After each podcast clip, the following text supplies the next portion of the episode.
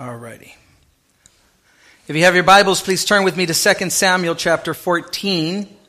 Title of the message, Too Little, Too Late. 2 Samuel 14. As we continue to head through the book of 2 Samuel, just watching David and his example for us. At any time that we want to look to the Lord for what we need, we can find it even in the midst of things in the past. So, a lot of neat things to learn from this chapter, 2 Samuel chapter 14. Let's pray. Father, we ask your blessing upon this time that we have together, and we pray that you would speak to us through your word.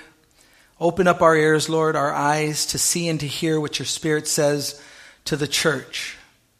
Thank you for the example that you give us, Father, and uh, the things that we can learn through those examples. In Jesus' name we pray. And all of God's people said, Amen. So David had committed a sin and he tried to cover up his sin. He tried to hide that. Uh, ultimately, some months later, God sends the prophet Nathan to him. And David is e- able to acknowledge that he was the individual who made a mistake. He was the individual. He said, I have sinned against the Lord. And so through that, God directs the prophet to communicate certain things that are going to take place because of that sin. And we'll see that like a stack of dominoes just falling in David's life. At any point, David could look to the Lord. He can return to the Lord. He can trust that God will give him what he needs in the midst of it. So last week, we saw an unfortunate event where David's son, Absalom, has a sister named Tamar. David's other son from another wife um, has a son named Amnon, and Amnon ends up raping his half sister, Tamar. Absalom waits two years to invite Amnon to his house for a sheep shearing party, and he ends up killing or having his brother killed. And so now we're on the heels of that and the repercussions of that. Um, Absalom eventually would head over to his grandfather's territory and hide out there and he would be there two long years and just missing his father, missing being with David and uh, just everything that, that, that transpires. And so, in the midst of that, we're going to see him return back home, but we're going to also see that we can learn from David. The Bible says that, uh, or I've heard it said, that experience is the best teacher, but it doesn't have to be your experience. It can be the experience of another. And so in this case, we can look through the scriptures at the experience of David and we can learn what not to do as opposed to what to do. Verse 1, let's pick it up, 2 Samuel chapter 14. So Joab the son of Zeruiah perceived that the king's heart was concerned about Absalom. And so Joab is David's commander of his army. He's his general, if you will. And Joab is watching David these two years and he sees that his heart is longing for his son Absalom. I don't know if it's pride on David's part. I don't know if it's guilt on David's part. I don't know exactly what's driving him.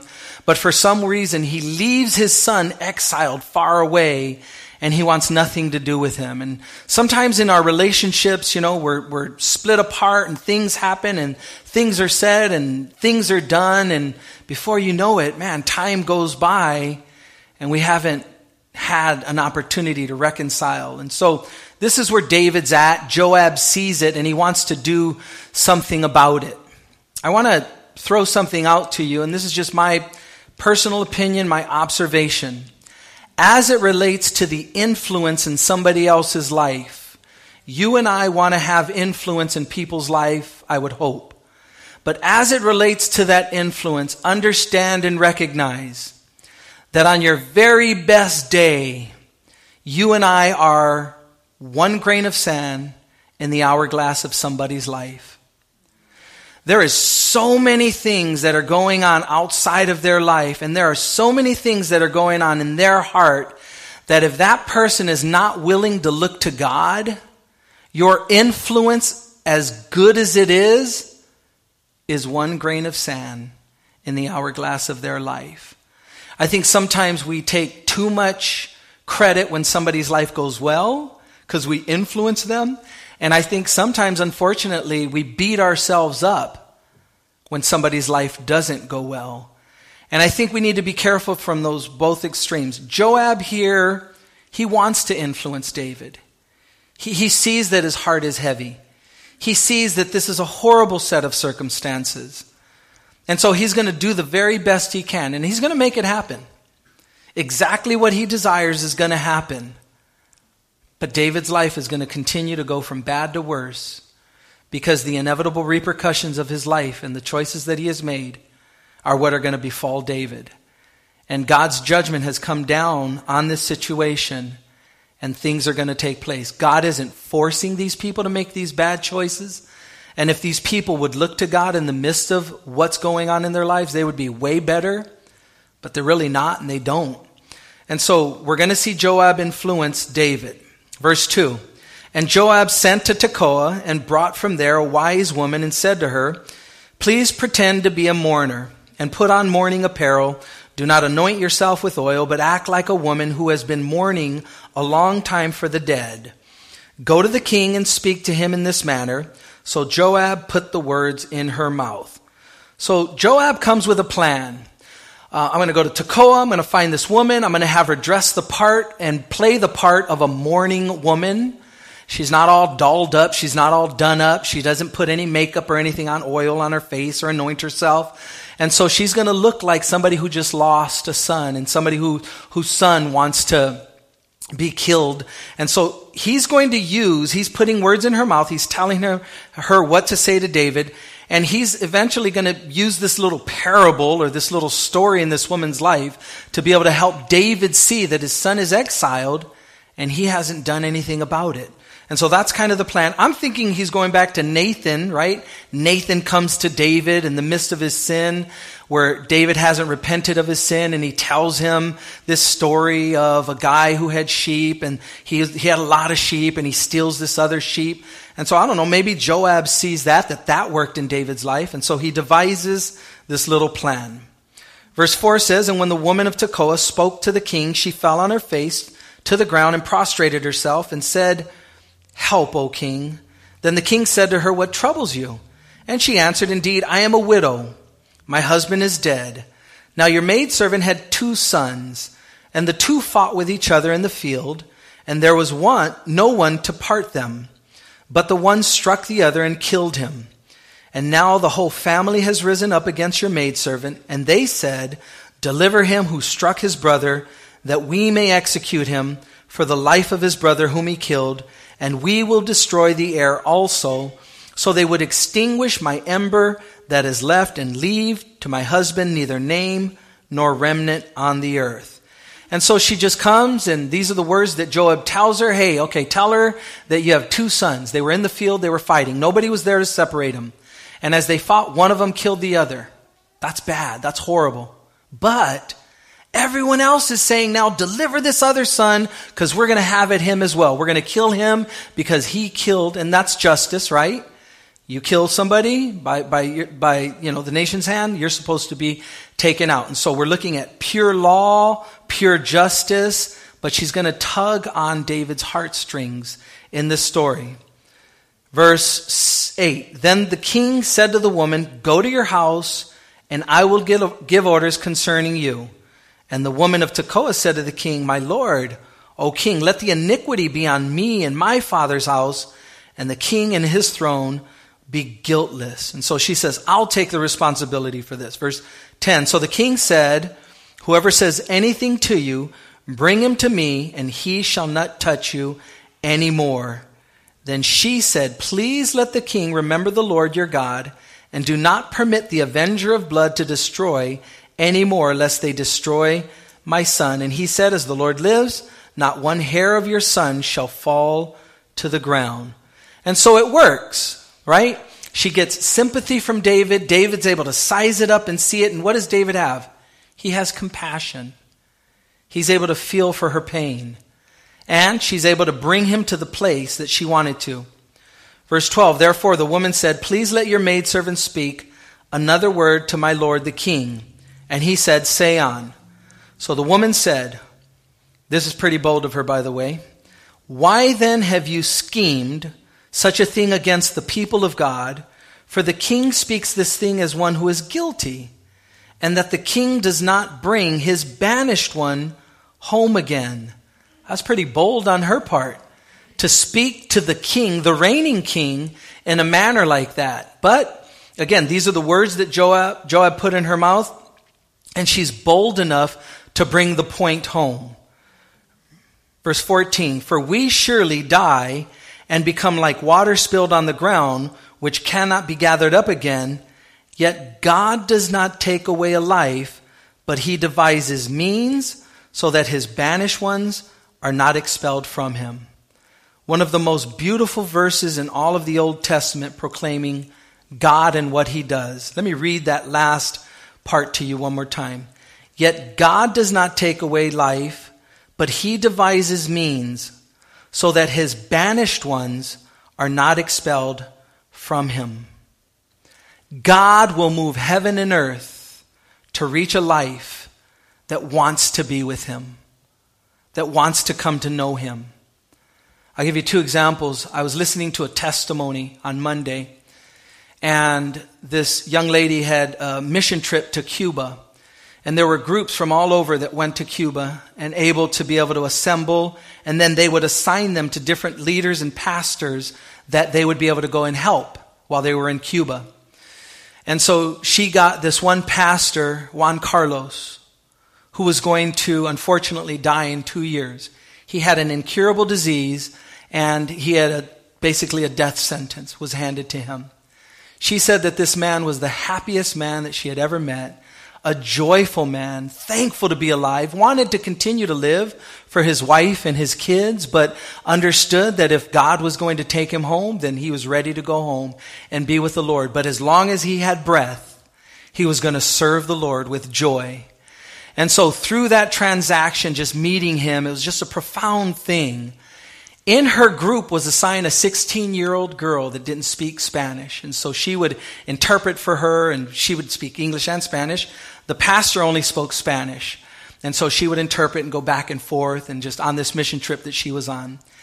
And so she asked the young 16 year old girl one day, Hey, what has the Lord taught you this week? What is the biggest thing that you've learned? And um, she asked her two questions What is the hardest thing that you've gone through? And what is the biggest thing that you've learned? Something like that. And so the girl sits back and she thinks about it and she says, I think the greatest thing that God is teaching me right now and the biggest thing that He's teaching me is that life is worth living. And she kind of like perks up and she says, What do you mean? She says, Well, I came on this trip and before I was coming to this trip, I was going to kill myself. And then meeting Pastor Juan Carlos and seeing his life and seeing his joy and seeing his love for the Lord and his desire to live, he's going to die, but he wants to live. I'm alive, but I want to die. Watching his life has caused me to understand that I need to live and I need to live for God. So I gave my life to, to God. I surrendered my heart to Jesus and I just want to live for him for the rest of my life. And she's like, whoa, that's crazy. We got to tell him. We got to let Pastor Juan Carlos know. And she's like, no, no, no, I've never shared this with anybody. I just want to keep this between me and you. She's like, no, we got to tell him. So they're at dinner that night. She's like, Pastor Juan Carlos, you got to sit with us. Sit at our table. And he's like, no, I'm not, I'm not dressed for this. I'm not dressed appropriately to be able to sit with you. He's all like, no, I'm not worthy. And they're like, who are we? We're just Americans from, you know, we're just, no, you could sit with us. It's no big deal. So she talks him into sitting with him and there they are at the table. And she's going back. She says, tell him, tell him what you told me. And she's like, well, and then she starts telling her and then she would interpret. And then his eyes are like getting big like saucers. He's like, what? This is crazy. This is awesome. Because of my life and my testimony, she gave her life to Jesus. And he, and he tells her, tell her that if I die in two years, that her coming to God, because I'm going to die, is worth it to see her come to God. And just, I'm like, whoa. And I'm like, just, oh my God, it's so beautiful. It's beautiful. But that's God. God will move heaven and earth. Take a girl at 16 years old who doesn't want to live and take her all the way from America to Cuba. And I don't even think she was um, from America. I think she was from England. Just different groups from all over the world come together in this mission trip. So just again, just a beautiful thing of what God will do to move heaven and earth to reach a life that wants to know God. I think of the mission trip that my wife and I were able to take to the Yucatan and this drunk guy walking in the church one night and just having this conversation with him. And I saw his face. It, it like, it was like a shadow came over his face and he went from drunk to sober and accepted Christ that night. He prayed the sinner's prayer to receive Christ. And I just look at that and I think, God, you'll take a team of seven all across the, the world to go to Mexico to just spend time there and sweat. It's hot and humid in Yucatan and just, just all this inconvenience and money.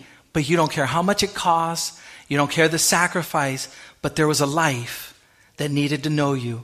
And you took this non-Spanish speaking, oh, trying to figure it out and what words to say. I had a Bible that was English and Spanish and I would find the verse in, in English and I'd go, here, read this one right here. And he would read it and he would go, these words, where have these words been my whole life? What is this? What is this book you hand me? He's like just so enamored with God's word as it comes alive for him. And so again, God will move heaven and earth. There's no expense too great for God to find one of his lost ones and to bring them back to the fold. And so that's what this lady tells the king.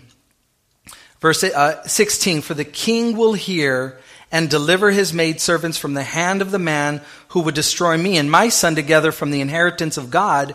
Your maidservant said, The word of my lord the king will now be comforting. For as the angel of God, so is my lord the king in discerning good and evil and may the Lord your God be with you.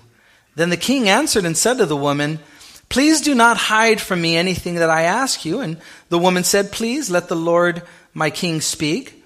So the king said, Is the hand of Joab with you in all this?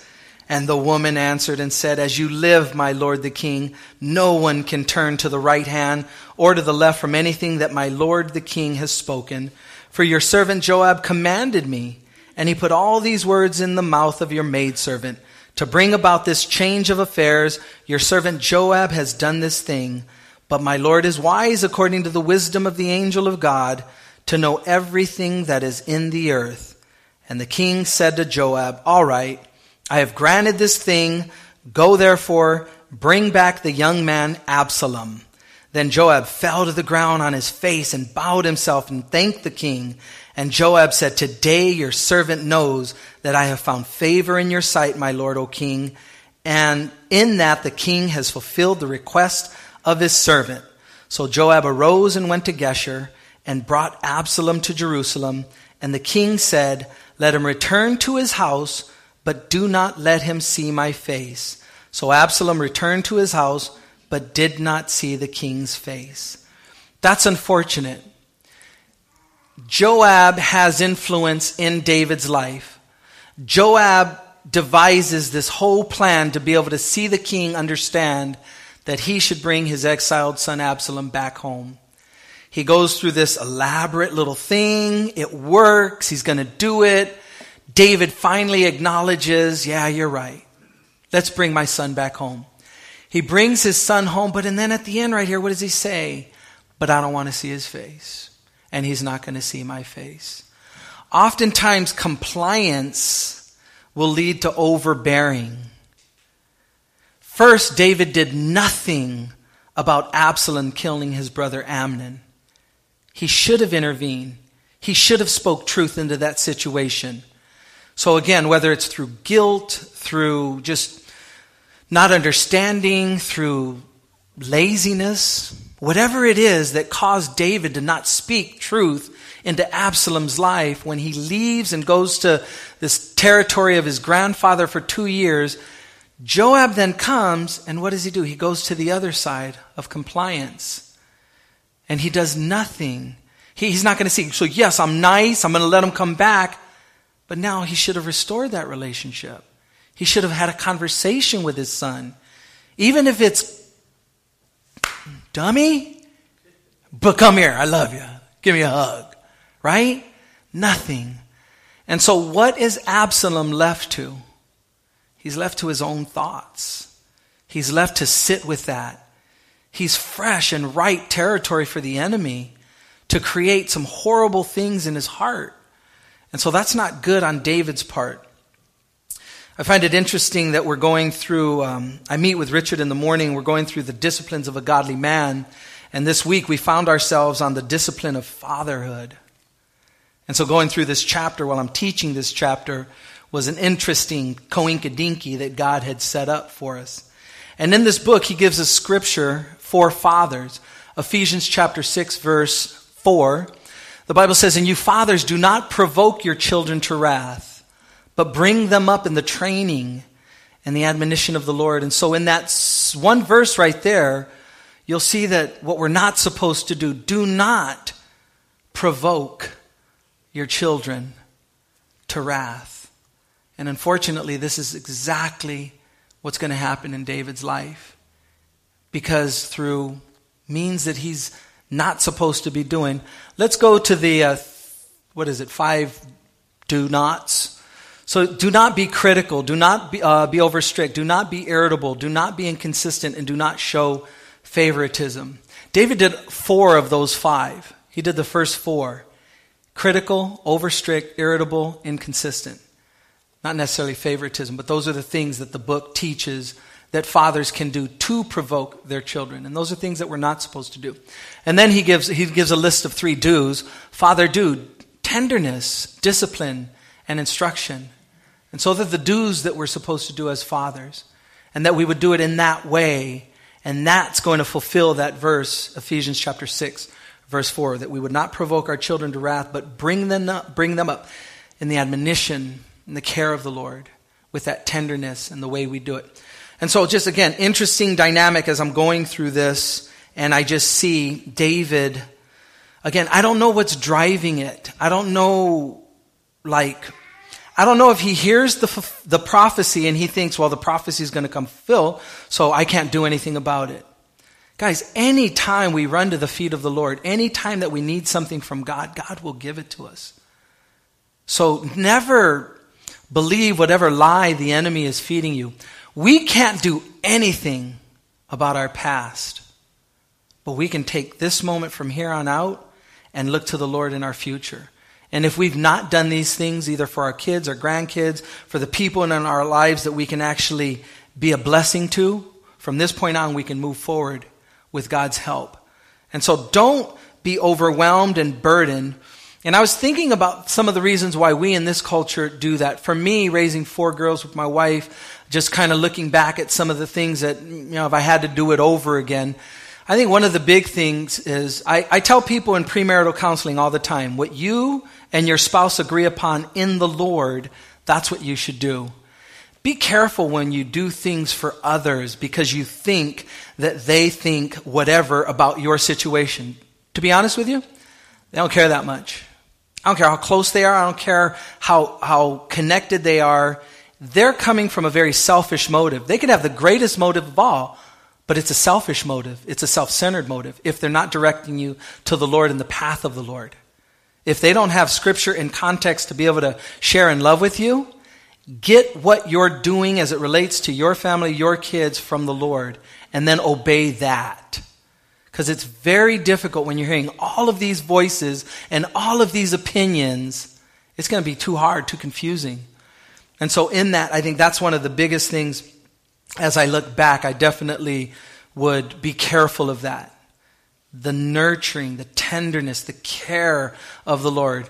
And if you ever want to, like, I wonder how I'm supposed to do it, just think about how God treats you. And then you treat your kids like that. He loves you, He's patient with you, He's merciful, He's gracious, and yet He disciplines you, doesn't He? He chastens us when we get out of line, but He does it in a way that is so right in a way that is so perfect. You just, that even melts us. Oh, Lord, you just spanked me. I love you more. Jesus, come here. You just, I needed that, huh? Oh my gosh. Yeah, I was a jerk that day. Yeah, okay. Moving back now to 2 Samuel chapter 14, we see what happens with Absalom. Now, in all Israel, there was no one, verse 25, who was praised as much as Absalom for his good looks. From the sole of his foot to the crown of his head, there was no blemish in him. Some about the nation of Israel and these good looking men. Uh, it was Saul who was head and shoulders taller than everyone else in the nation of Israel and handsome in appearance. Um, and when he cut the hair of his head at the very at the end of every year, he cut it because it was heavy on him. When he cut it, he weighed the hair of his head at 200 shekels according to the king's standard. And so Absalom would cut his hair once a year, and once a year it would weigh four to five and a half pounds of hair he would have. And so again, that's a sign of attraction in this culture, as it is oftentimes in many cultures. To Absalom were born three sons and one daughter whose name was Tamar. She was a woman of beautiful appearance. And so Absalom loved his sister so much that uh, he ends up naming one of his daughters Tamar. And Absalom dwelt two full years in Jerusalem, but did not see the king's face. So, what do you think's happening in Absalom's heart during that two years? Anger held on to becomes bitterness. And so he's ripe territory for the enemy to be able to again be in his head. Be careful with that. The Bible says, if it is at all possible with you, be at peace with all men. He's done his part. But now he's participating with the enemy to be able to feed that bitterness, that anger held on to, and it's going to be unfortunate. Two full years. Therefore, Absalom sent for Joab and said to him, uh, said to him Send him to the king, but he would not come to him. And when he sent again the second time, he would not come. So he said to his servant, See, Joab's field is near mine, and he has barley there. Go and set it on fire. And Absalom's servant set the field on fire. Then Joab arose and came to Absalom's house and said to him, Why have your servants set my field on fire? And Absalom answered Joab, Look, I sent to you saying, Come here, so that I may see sent so that I may send you to the king to say, Why have I come from Geshur? It would be better for me to be there still. Now therefore let me see the king's face, but if there is iniquity in me, let him execute me. I think what Absalom failed to see during this season was his responsibility. He did something that was honorable, he did something that was good. But he took matters into his own hands instead of trusting the Lord with justice. And the Bible teaches that vengeance belongs to God. And when we need to make sure that somebody pays for the wrong done, we're taking matters into our own hands. We then have to be willing to face the consequences of those decisions. And so he sees no part. He sees no He's like, hey, if I'm wrong, if, if I did something wrong, then let him execute me here. We read the uh, Luke chapter 16, the prodigal son, in our time of responsive reading. And I just contrasted Absalom with the prodigal son. Absalom came home and pride is in his heart. The prodigal son came to his senses while he was in the pit, eating the pods that the pigs eat and he came to his senses and he repented. He turned away. He said, I will go back to my father and I will tell him to hire me as one of your servants that cleans the house. You don't see that. You see pride with Absalom. He feels justified in killing his brother because his brother raped his sister. He may have done the honorable thing in that culture, but from God's perspective, it was wrong because he took matters into his own hands. So Joab went to the king and told him. And when he had called for Absalom, he came to the king and bowed himself on his face to the ground before the king. Then the king kissed Absalom. So Joab gets exactly what he wanted. He wanted them to be reunited. What happened? David messes it up. David waits two years. Three years in Geshur, Absalom is. Two years waiting for the king to be able to come and have audience. And in that five years, the enemy is festering this horrible disposition of bitterness in Absalom's heart. Absalom, it's interesting, you know, it mentions that he had four, four to five and a half pounds of hair that he would cut every year. His beauty, his hair, would end up being his downfall.